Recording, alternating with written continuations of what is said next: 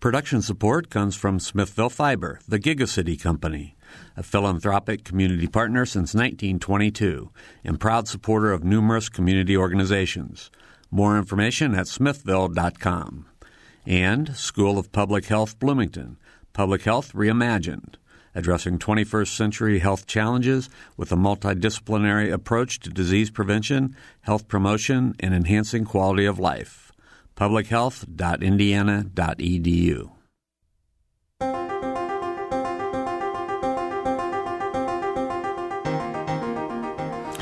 From the Milton Metz studio in the Radio TV building at Indiana University, welcome to Noon Edition. I'm Bob Zaltsberg, editor of the Herald Times, along with co host WFIU WTIU News Bureau Chief Sarah Wittmeyer.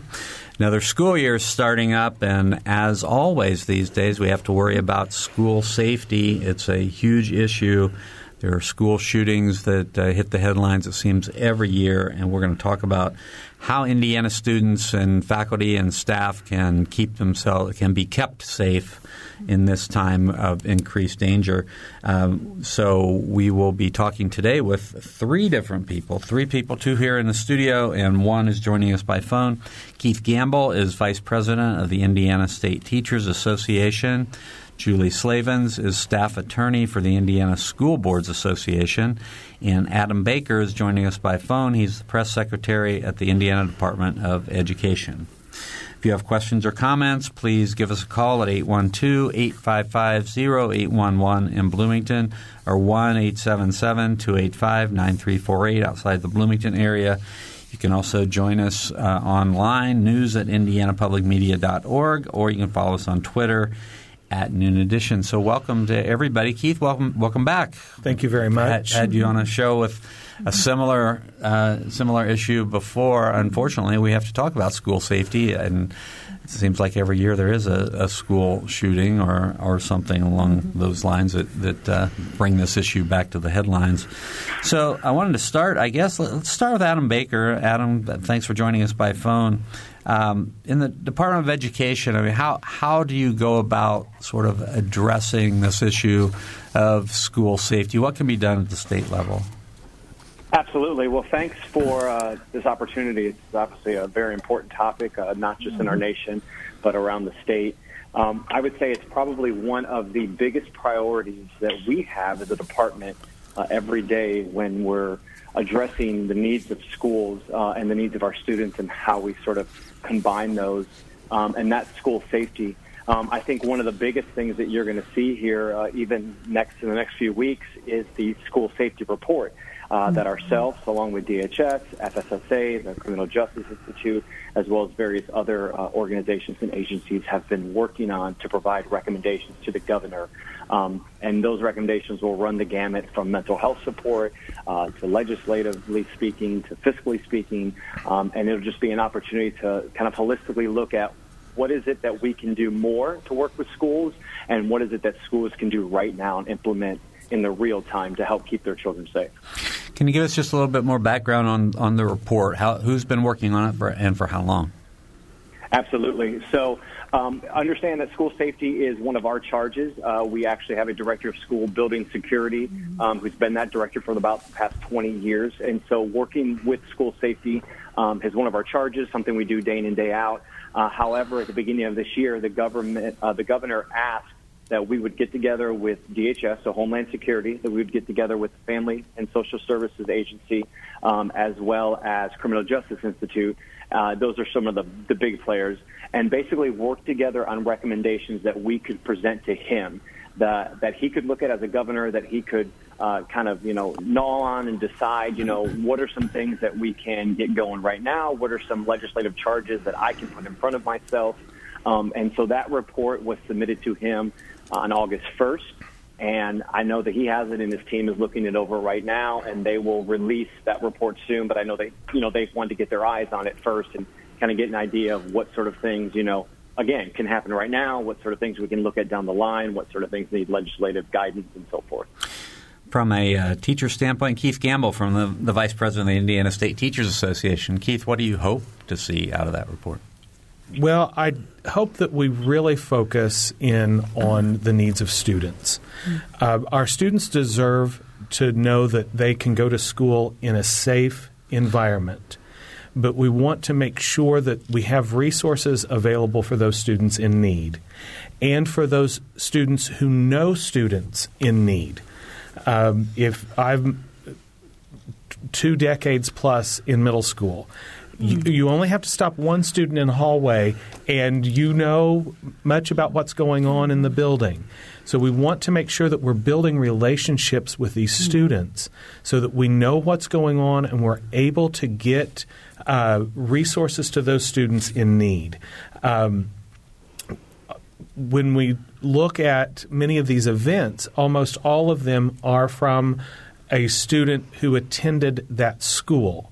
So we know where to start. It isn't a masked bandit that wanders into the building, though we certainly want to make sure that doesn't happen as well. But uh, that if that is, if we know that about where it's beginning, let's try to prevent that. Now, there are some things with securing the buildings. We certainly want to make sure that we're taking every action that we can, but we also at the same time want to make sure that the that those facilities remain a welcoming environment, a nurturing environment for the students. Mm-hmm. And Julie, from a from the school board association mm-hmm. point of view, I know there are certain things that you probably have to do these days, but but uh, just sort of give us an overview from your perspective. Well, I would agree with Keith. I think our our main concern and of teachers, administrators, school board members are the safety of the kids, so that they can come in and feel safe. Um, and and I think part of that is creating an environment where they feel safe to tell teachers or administrators if they know of someone who has who has threatened the school or who has a gun at school or, or in the car or you know at home and is planning things or whatever. Um, so I think I think that's important to create too. Um, the you know, just from a legal perspective, we do have to consider the students' rights. You know, they they don't you know shed them at the at the schoolhouse doors, as the Supreme Court has said. They, you know, they still have rights. Now they may be reduced a little. They're they're not the rights that we have as adults, but they still have those rights. So we need to to look at that as far as you know, especially search and seizure rights and, and free speech rights and, and that kind of thing. So um, I think the school boards have um, a, a, difficult task in that there's a lot of issues they have to consider. Um, unfortunately, well, I shouldn't say unfortunately, but uh, the safety of the students are are just one of the things they have to look at. You know, they have students, they have staff, they have you know the community. And they have people coming into the building and they have events you know. So it's what do we do with those things? Do we do we um, you know it's the governor um, program for the handheld metal detectors, you know, he's that started in July, and I think they'll probably de- be delivered by the end of next week, I believe. And so, you know, what do we do with that? I mean, that's just one of the solutions. That's not the whole solution to this issue, but what do we do? You know, do we use them at every event? Do we use them, you know, whenever the kids come to school, or do we just use them when we have reasonable suspicion that someone might have a gun? So, you know, there's all kinds of, of legal issues to do that. One thing I do want to point out, and, and this is kind of more of a personal thing with me than probably a legal thing, but one of one of the issues is I think we tend to look at at the shooting and, and how to how what do we do after that happens? But I want to go back and let's look at what do we do at the beginning. I mean, these children or these people, you know, sometimes it's adults who come back. There's a reason they're doing this. There's, you know, it's, you know, they were bullied, they have some mental health issues and all that. So, I mean, I, I don't, while making the school building safe is a great idea, let's also look at what are we doing with mental health? What are we doing to help these kids at the beginning so that they don't get to that point? And um, there are some, and I think Adam can speak to this a little bit better. Um, and I believe it's called the Behavioral, Social, Emotional, and Mental Health of Students Plan. Adam, did I get that right? I, that um, the DOE is working on to help schools not only with the school safety plan that that's going to come down, but also to help schools in, you know, increasing counseling efforts or mental health efforts so that they can they can find and find these issues before they get to the point of a school mm-hmm. shooting or whatever. So. I want to ask you all just a little mm-hmm. bit more about the metal detector one. So that was mm-hmm. the program Governor Holcomb announced. I think mm-hmm. it's one per every 250 students Correct. you could apply for. And MCCSC mm-hmm. here has not decided if they're going to, but I know Brown County, Columbus, mm-hmm. a lot of schools yes. have. Um, so I, I guess more than anything, just your reaction to that, and yeah, if we are focusing on the right thing by putting these wands in schools. When, I know all the schools we've talked to. We, we requested them, but we don't really know how we're going to use them yet. Yeah. So, Keith, yeah. um, I think we need to focus on making sure that locals have control over building the best plan for their local mm-hmm. community. Yeah. When you look at Indiana as a whole, we have schools that are remote and rural, mm-hmm. and we have some very urban schools, and everything in between. And to think that we could say this plan is the best way to use these metal detectors is going to work in every situation, I, I, don't think that's the, the best way to, to handle this. So I think we need to allow the local communities, the local school boards, and, and, and the community members there to make the best decisions in some of these areas, as Julie said, some of these school facilities are the community's facilities. Uh, mm-hmm. In all situations, they are, but some areas they really rely upon the field house and cafeteria. Yeah, it's like a community center. Absolutely, you know, in a lot of these areas. So. And so we we need that control so they can can assess. We use these at school, but there are other events where they may be needed there as well. And so we don't want to just pigeonhole everything mm-hmm. in such a way that um, that we overlook something along the way. Yeah. Uh, and to Julie's point, I, I can't agree more that the the ones are almost a reaction to what's happened, mm-hmm. and we would we agree that we need to be proactive to prevent any situation where we're then saying, thank goodness we had a metal detector. Mm-hmm. Right. Uh, I would rather we just don't ever have a problem to begin with. right. Adam, has the DOE did have you been working with the governor on this program?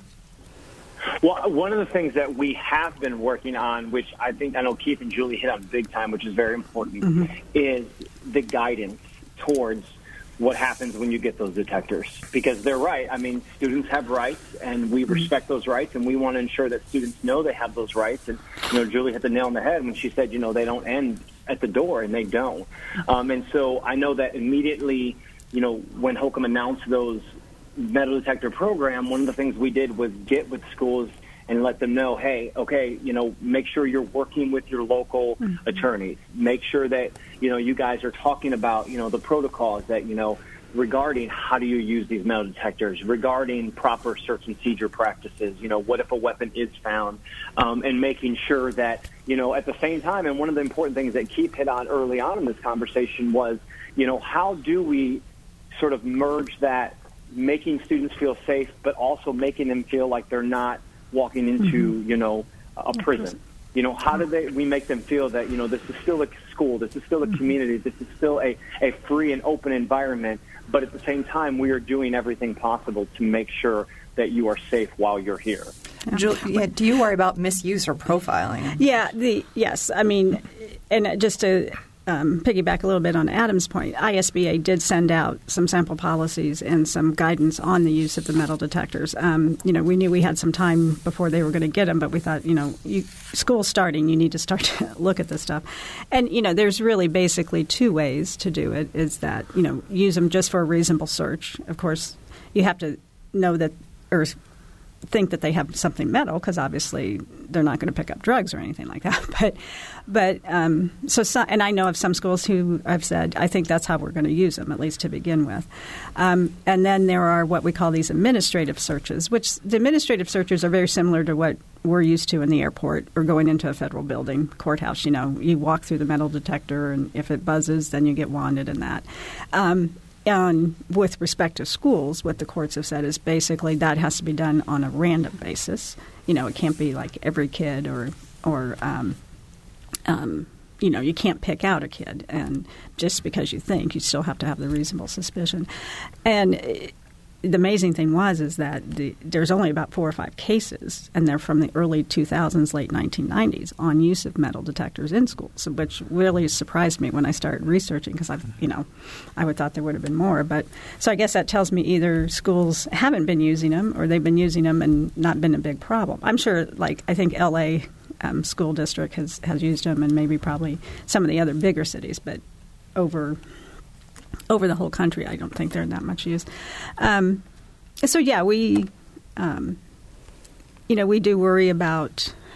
Um, you know, the, the local administrator knows the kids the best. And, you know, some kids have a history of, of being troublemakers or bullies or you know hunters or what you know whatever. And um, so they may tend to you know kind of look at those kids with an extra special eye or and and kind of watch them more so than they do other kids. And and um, or they may you know they maybe they watch the the male students more than they do the female students you know. So it, yeah we ha- you have to be we have to be cognizant of that, and we try and point that out to them, you know, when when they do call in or when we are doing um, training on this. So, um, and I would agree with Keith's point. I think you know what's going to work in an IPS school is not going to work in in um, Salem or you know some of the other smaller places around. So I do I agree with you. I think we need um, to. I, am I'm, I'm glad the governor made it available. It's nice to kind of get something for free for once, but for schools. But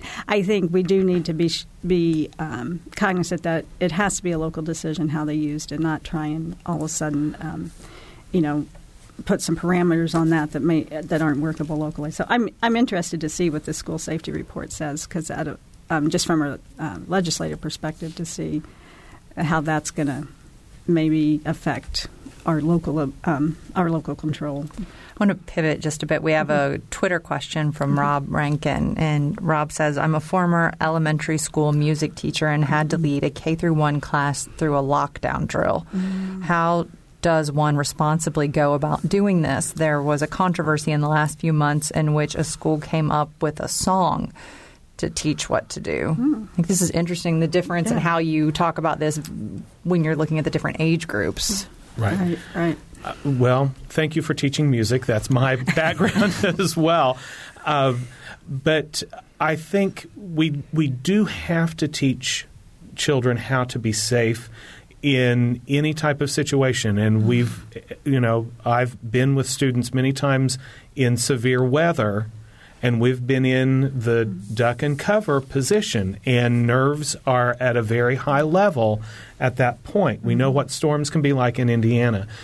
And this is another situation where we have to make sure that the students are trained in what to do, but in such a way that they don't panic. Mm-hmm. And I think each community, this is why local control is so important. What is what is the best way to reach your students and, and the way that you go about this that they are going to be able to do everything they need to do safely but without panicking in a way that um, that maybe um, causes a student detrimental trauma. To, yeah, trauma. Yes. Yeah, and maybe even affects the, the safety drill or, or the evacuation too. But um, I know one time I was given a presentation in a school in southern Indiana, and there was a, a tornado uh, morning. I mean, it was real. It wasn't a drill.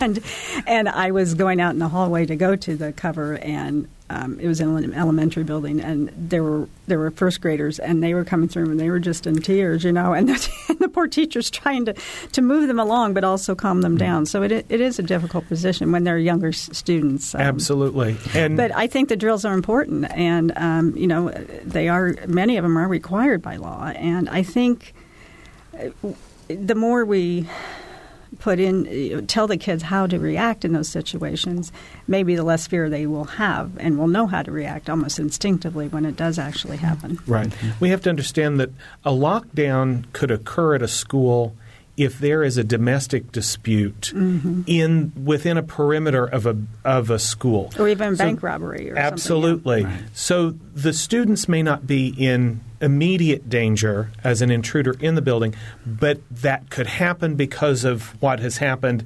outside of the school building, but within the, that perimeter.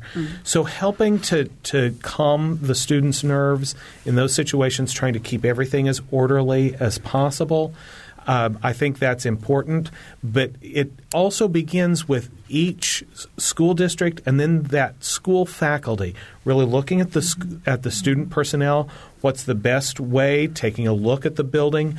Law enforcement. Uh, I know my school district is Evansville. They play a vital role in helping us look at the the facility itself. So where are where are the best places to be? Where are, where are the worst places to be? And that we just learn to work within that facility to help keep keep kids safe. I, I want to ask Adam: Does the does the state require that schools have these sort of active shooter drills, or like like the because the state does require it for fire mm-hmm. and tornado and mm-hmm. things like that? Correct. Yep.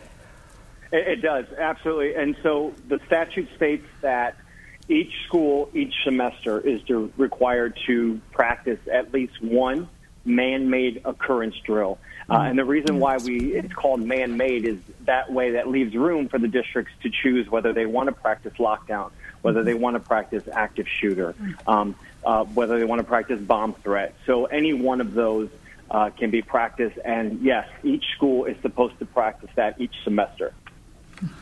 All right, we have uh, sped through our first half of the program today, uh, so we're going to take a short break. We're talking about school safety on Noon Edition today. If you want to join us for the second half, give us a call at 812-855-0811 or 1-877-285-9348. You can also send us a question, news at indianapublicmedia.org, or follow us on Twitter at Noon Edition. We'll be right back.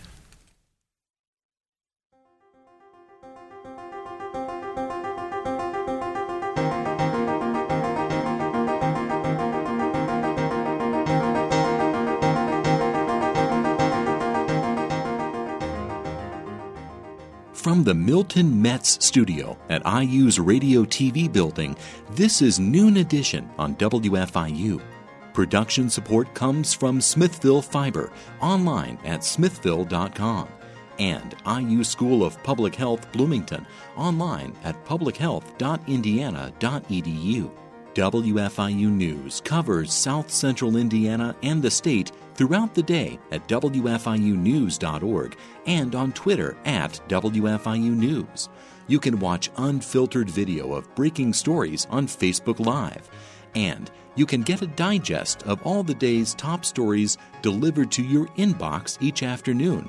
It's a free and easy way to stay on top of the headlines, plus the in depth audio, video, and print news stories you can't find anywhere else. Subscribe right now at WFIUnews.org.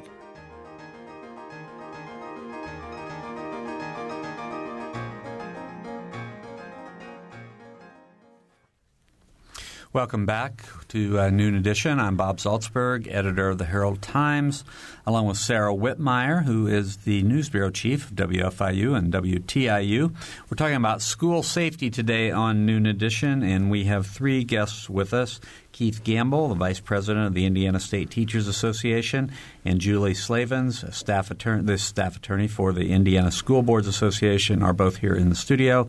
And also Adam Baker, the press secretary at the Indiana Department of Education, is joining us by phone. If you have questions or comments, give us a call at 812-855-0811 in Bloomington or toll free at 1-877-285-9348. You can also Find us, news at indianapublicmedia.org if you want to send us a question, or you can find us on Twitter at Noon Edition. And we're going to go right to the phones. We have a phone call hmm. from Nick, who's a grad student at IU, hmm. or somewhere. I don't. It doesn't say IU necessarily, but Nick, go ahead. Yeah, uh, it is IU. Okay. Um, and I was I was just looking to hear uh, perspective.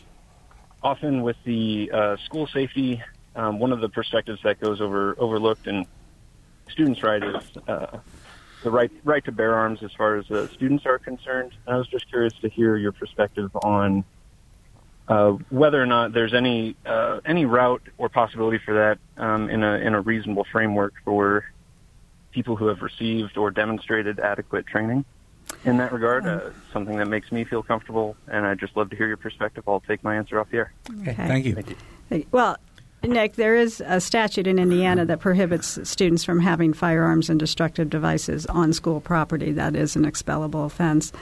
Um, and it's not just while they're in school, it's a 24 7, 365 day um, prohibition. So, from a school perspective, they can't bring them on. The, um, now, adults can. We can't prohibit adults from bringing them onto school, but it is a crime to bring a gun onto school unless you have been, unless you're a police officer or authorized by the school board to do that. So, I mean, it's kind of weird because you got civil laws and you got the criminal laws, so it, it can be very confusing. Um, I'm not aware. I'm not a firearms or gun permit expert, but in in looking at the statutes a few years back, I'm not aware that someone under 18 can get a permit. Um, but the permit, in my understanding, is a permit to conceal carry. It's not necessarily just to have a gun. Um, so I'm not quite familiar, um, unfortunately, with what is required for uh, someone under 18, and, and, maybe there's something. If you're between 16 and 18, there may be a law that allows that. But I, I'm not familiar with those, so I'm sorry, Nick, I can't um, speak to those. But as far as being on school, they are not to have to have guns. I, I wonder if Nick property. was maybe talking about at a university too, since he was a grad student. Well, that, yeah, that yeah. could be yeah. Well, yeah, and uh, obviously, yeah, if they're on the university campus, they're over eighteen, so they're they're they were going to have to fulfill the requirements of of a gun permit or or um, buying a gun or whatever. I I I think the gun permits are only certain types of firearms. Like I think the hunting rifles and all that aren't. There, there's. I mean, you can just go in and buy one if you're over a certain age. But um, I think for the gun permit, it's a. There, it's just different types or sizes of firearms. Law enforcement has been pretty clear that by having more guns in school, that we are actually less safe. When law enforcement comes in because of an active shooter, they are trained for whoever they see that has a gun. They do Mm-hmm. not have time to make a decision is this a good person with a gun or is this the bad person with a gun? Right. So if we have random students or random employees roaming around a school facility with a gun and law enforcement comes in to disarm a shooter, they are going to assume anyone with a gun is the shooter. Yeah, I think uh, I read one uh, one of the Parkland teachers after that happened um, said, "Well, when I was in the classroom with my kids." And the they weren't in the building where the actual shooter was, but they still had locked down all the buildings. And when the police officer came in, um, he came in with his rifle pointed right at them. So she said, "What would have happened if I had a firearm and I pulled it and I was pointing it at him? You know, eh, there, he doesn't know that I'm a teacher. You know, he doesn't know me from Adam, and so it's not a good situation. Plus, also think of this: you, you know, the students, especially like in middle school or high school, know that the principal has a gun in their desk, or a teacher, their teacher has a gun in their desk or their purse or whatever. You don't, you don't think there might be a time where a kid will try and find that gun? and maybe it's just for fun, but still, you know, it's.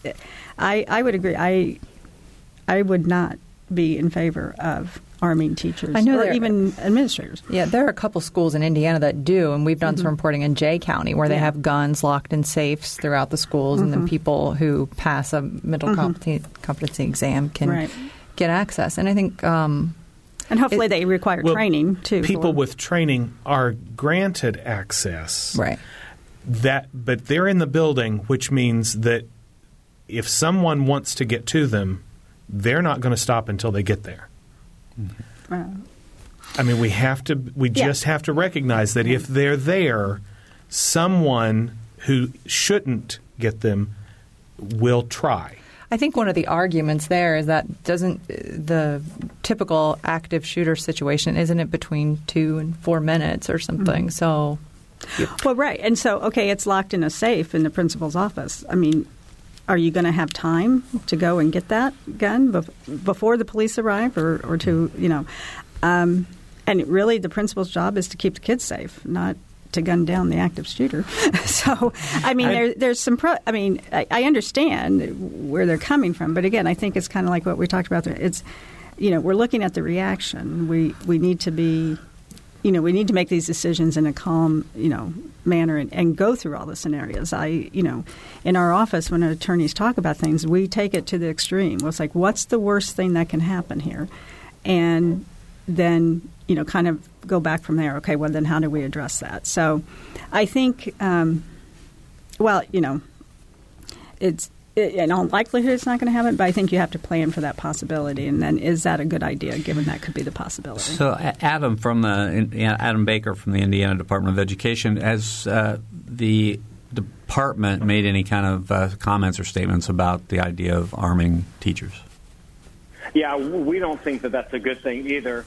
Um, you know, I definitely, I think Keith and Julie both touched on some excellent points as far as you know, oversaturating the environment with weapons. And you're right, in a real time situation, uh, you know, our security, our officers, uh, you know, what are their thoughts? And when mm-hmm. they come in, you know, are they aiming at the wrong person? Because, mm-hmm. you know, clearly in a moment's notice, there's not time to necessarily identify yourself. And, um, you know, I think what's important, we kind of touched on early on, I'd kind of like if possible to bring the conversation back to, you know, most times in school safety, and I think Keith mentioned this, that our conversation always turns to, well, how do we react better? When mm-hmm. I think we need to start talking about that proactive response. And, you know, you're right. Uh, you know, so the Indiana School Safety Academy that's been in existence for, you know, 20 years mm-hmm. here in Indiana since, you know, essentially Columbine. And it's almost as if we've spent the last 20 years securing our schools. But now we need to turn that attention, I think, towards our students. And what are we doing proactively to reach them? And what sort of mental and behavioral support are we offering them? Um, you know, and I think that that's we're going to see more success in, down that line when we form those relationships with those children and when we start to reach mm-hmm. them on a one-on-one basis. With the yeah, Safety Academy, yeah, Who, who's the training for with the Safety Academy, and can you just tell us a little bit what, about yeah. what that entails, Adam? Absolutely. So. Um, in Indiana, Indiana is one of only two states that has a law on the books, New mm-hmm. Jersey being the other, that says that each district must have at least one school safety academy specialist. Um, what this means is this is an individual that is has been to the academy, so their initial training is a five day training, and then every year it's a two day advanced training. There is no mm-hmm. cost to the state, or I mean to the school. It's built into the budget itself. Um, and what's interesting is when you look at the law being that there should, you know, be at least one per district. Um, and depending on how you define district, whether it's you know charter and whatnot, we mm-hmm. have about 300 to 350 districts. We have about 2,400 school safety specialists. So, I mean, I think that just speaks to how important districts take safety. And I mean, and, and a school safety specialist can be anybody from a principal to a teacher to a custodian to a football coach. Uh, Dr. McCormick herself is a school safety specialist, and she was one of those specialists that were in her district when she mm-hmm. served in Yorktown. Yeah. All right. If you want to join our program about school safety, uh, we'd love to hear from you. 812 855 0811 or 1 877 285 9348. You can also send us a message at news at indianapublicmedia.org or you can follow us on Twitter at Noon Edition. Julie, do you want to add something? Yeah, I just was also going to piggyback on what Adam said. With um, respect to the school safety um, specialists, they it is a wonderful program. I've I've presented at it in, in years past, and um, the other issue is also the the statute talks about every school has to have a school safety plan that has to be reviewed every year. You know, it has to be added to. I think this past legislation, or even maybe in 2017, we've added some elements to that that that um, are required now, including like the active shooting and that. That's um, that's why I do hope, and Adam can probably speak to this, that the school safety report also addresses the mental health um, services that we provide our kids. Because I mean you know, treating the symptoms is not, as we all know, is not. I mean, it's going to help immediately, but to address the problem, we need to to treat the disease, and I think we're overlooking that. It's a big. I know it's a big ticket item, um, but it is very important. We have school counselors, but they're doing they're doing schedules. You know, they and then at the elementary level, we hardly have any. You know, we're very exactly. few, and I think we need you know, that, and that's probably where it needs to start, you know, because that's probably where a lot of these issues start. So I, am hoping the school safety report will will address that issue as well as some other issues we do need to address. So I don't know if Adam can speak to that or. Well, I would say as far as the mental health support, I mean, absolutely. To go back to that, you know, mm-hmm. one of the things that we've heard from districts, uh, countless districts as we go across the state, is, you know, there's money available in school safety funds, but the money is limited to equipment and personnel and not personnel as far as, you know, mental health. And so one of the things we've heard from districts is that's exactly where we want to put money. You know, is there a way to open those funds up so that they can be used um, it's one of the biggest pushes that we've made. In fact, it was last year that Dr. McCormick uh, wrote a letter to the state and the uh, U.S. delegation of legislators to request that more funds, you know, are geared towards mental health support. So it absolutely is a key component, um, and it's something that we definitely want to see. And I mean, we've heard it firsthand from districts. I mean, they want, you know, to to open those resources up for their children as well. Well, I want to ask about the uh, the impact all this is having on on students in schools. Mm-hmm. Um, you know, it's a I know it's a broad topic, but just if you could could give us sort of, of an answer. A lot of a lot of people listening to the show are probably probably didn't have to deal with a lot of these issues when they were going through school. So, so Keith, mm-hmm. you know, for I guess I'll go to you first for representing the Indiana State Teachers Association. One issue that is becoming a problem is for new facilities that are being built and those that uh, have gone through major renovations recently, there are safety uh, elements built into the building that the district tries to be a little tight lipped about. And that is for the security of that facility. We've we've had a mm-hmm. couple of of schools where students have said, "Please do not say the name of our school when reporting that we are one of the safest in the nation because that sets us yeah. up. Yeah. We mm-hmm. become a more of a target in mm-hmm. that situation. So we have to understand that as as they work to build safer schools that we don't then inadvertently set them up uh, for a tragic situation. Mm-hmm. Um, but I, I do think certainly I applaud the the superintendent in her efforts to work on greater access to, to mental health for our students. Uh, I think the general public sometimes thinks, well, we know that there are six or eight high school counselors, but we don't look at you know the workload that they have and their their training. We need people who are really focused in whose training has been on students and student mental health and that that is the focus of their work throughout the day so that we can get those resources to it. The teachers need to be concentrating on their subject matter mm-hmm. And and then know if I see a student struggling or I think maybe needs help, I know that I can get them to the right person for that for that help and uh, create a safer environment. Yeah, I think, and to piggyback on that, you know, we do now have a requirement for suicide training um, and awareness not just you know so and hopefully if some of the materials i have seen that that training includes at the beginning the first signs of mental health or, or suicidal thoughts so that that teachers can recognize that and get get the student to the right people for help um, i um, i think as far as the stu- some of the students i think there i think we are seeing some students who are not really scared to go to school because I think they most people think their school is a safe place. I mean, fortunately in Indiana, yes, we did have the shooting in, in Noblesville, but no one was killed, thank God. But um, so that that is an awareness. It is hitting closer to home. You know, we have had some incidences where kids were, you know, waiting outside of school for kids to come out or or you know stuff like it. So we've had a few of those incidents. So it, it is there, and I I think there's mixed between well, I've always thought of my school as a safe place, but what if it's not? And, you know, I think there's probably some issues of they're looking at, okay, well, what kid is about ready to, you know, um, even though they know their students. But some of the bigger schools, you know, there a lot of you know kids don't know each other, so it's. I, I think there is some fear, but I don't.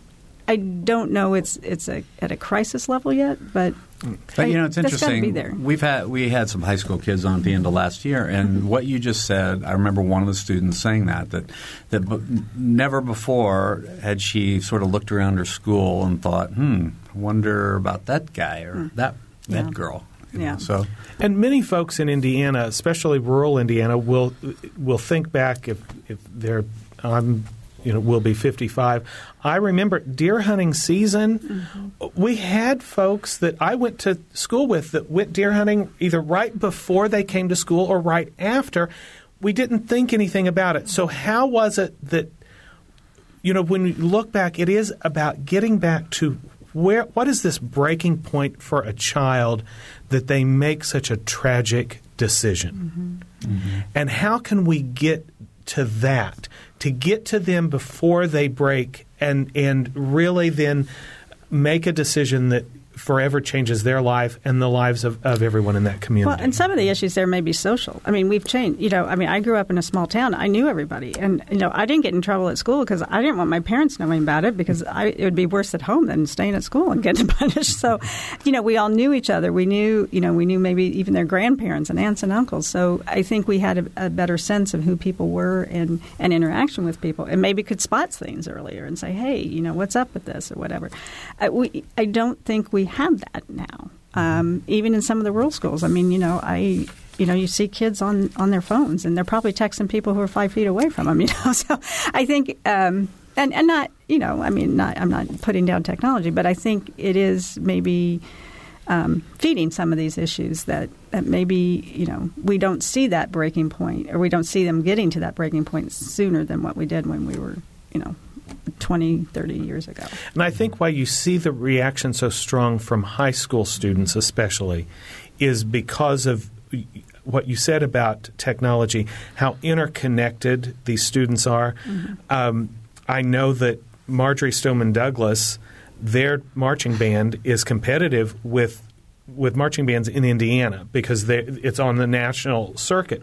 So when uh, students from from schools know we have competed, we've stood on the same field with you in marching band, mm-hmm. they have a greater connection to those students now than they ever did before. So they take that personally.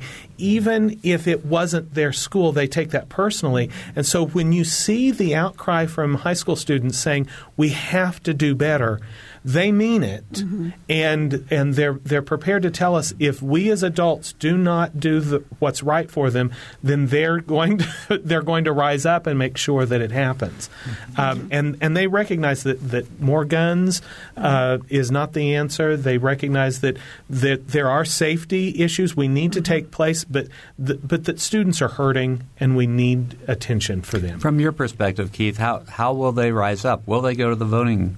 Will, will they vote? hope so. Well, we'll begin to find out in November. Yeah, right. uh, but if if any indication for the way that they are mobilizing. Um, you know, it's a different generation. I'm not used to that. It's not how I was raised. Right. Well, Uh, and I, I think, you know, to, you know, there's, there can be good that comes out of tragedy. And I think with Parkland, um, I mean, I wish it would have happened earlier with Columbine or whatever.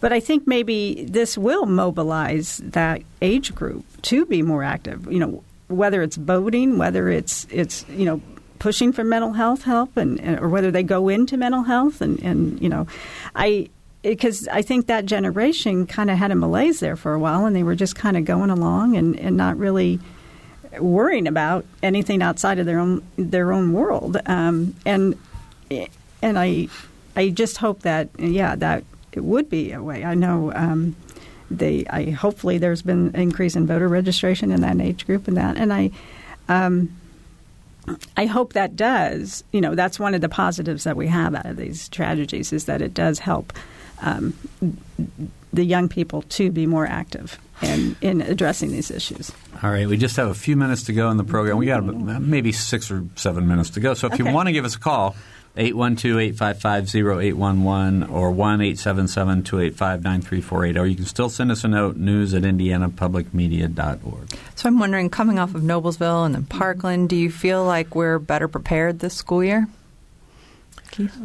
Well, I I think it's certainly on folks' minds, and um, I certainly hope that parents and families are talking with their with their students and saying, if you recognize something, if if someone says something, please tell us or mm-hmm. tell your teacher, tell the bus driver. Mm-hmm. Don't don't live in fear and hold that in, or mm-hmm. don't think of yourself as being a snitch. If if you hear of something, so I hope at home they're they are being surrounded with an atmosphere that you have to tell. You, mm-hmm. you know, the, it's very important, and you may be saving not just your life, but the lives of your friends and a student who may make a tragic decision. Right. Yeah, I mean, I think we have to keep in mind the shooters here too. They're, they're. I mean, yes, what they've done is terrible, but there, there's a reason for it, and I, you know, I think it may. In most cases, it went back to some kind of mental mental health issue before.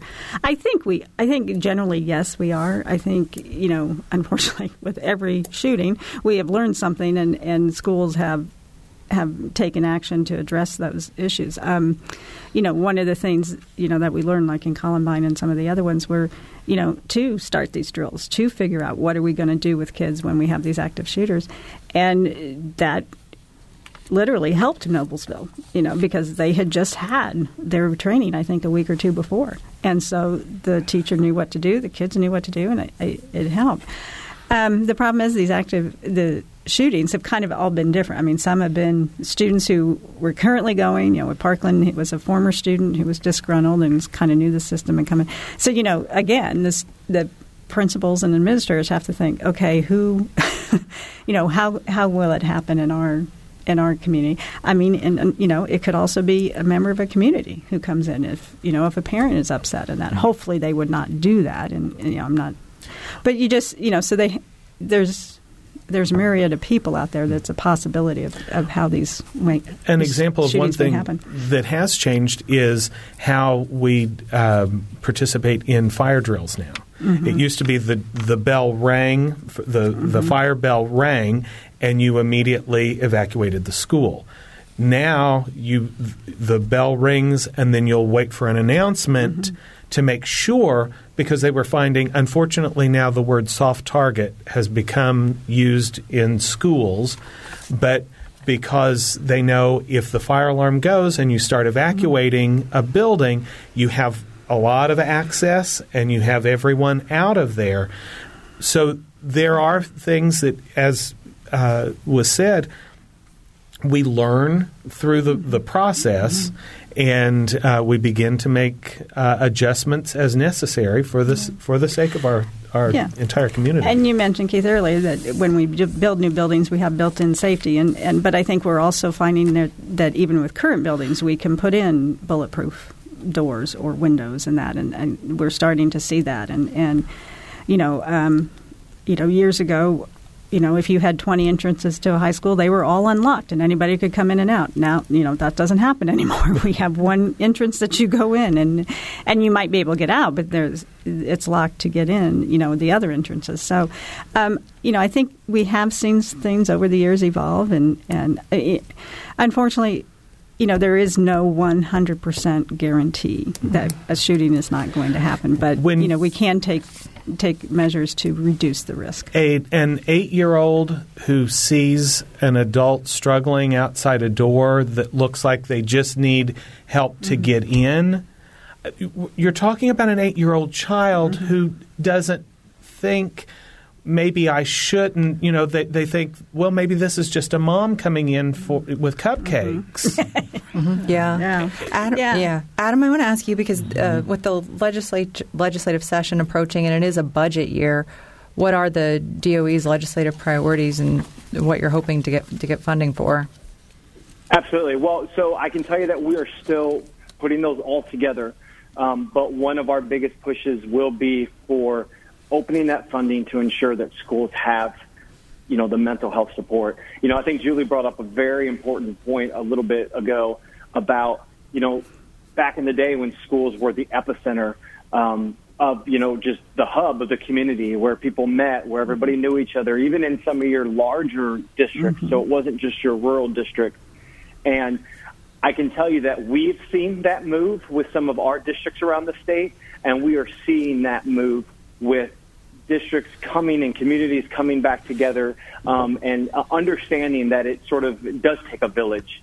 And the more people that we involve in the com- communication, we involve in the conversation, the more you know, sort of eyes on the field we have, the more that we kind of come back together um, as a community, the more that not only are we able to keep you know focus on problems that are to come, but the more that we're able to also, you know, uh, keep those relationships with students and keep those relationships uh, open so that kids understand that you know we do love, we do care for you. You know, there is somebody here for you, uh, and so on. Yeah, I think one of the things that these, unfortunately, well, I mean, it's fortunate it is happening, but unfortunately, it had tragic, uh, a tragedy had to happen for this to happen, is for um, community entities to work together. Schools are working together with police. Police are working, you know. Um, in some communities, the mental health, the hospitals, and all that, they're they're all kind of working together, you know, for the whole health. I mean, schools were set up to educate students; they weren't set up to, you know, take care of their mental health and all that. But that role is expanding, but yet they are bringing in the community, and it is more of a community effort. So it's not isolated. And I think Absolutely. in that case, you know, as Adam pointed out, I think we will hopefully be able to find these it, the issues beforehand and take care of them. Mm-hmm. And I think that will be important with the with the funding is to to see are are we putting it towards shiny gadgets in the hopes that we don't ever have to use them or are we funding in a way that is going to help children? All right. One last word from Adam. When do you expect the school safety report to be released? Uh, any moment now. Any uh, moment now. It could be okay. later today. It could be early next week. Uh, okay. okay great. We're just waiting on the governor's office.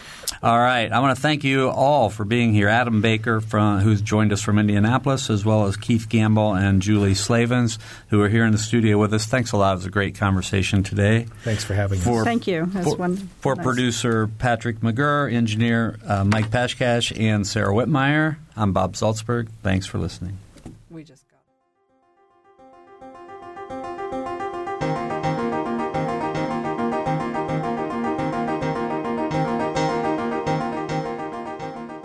Noon Edition is a production of WFIU and the Herald Times.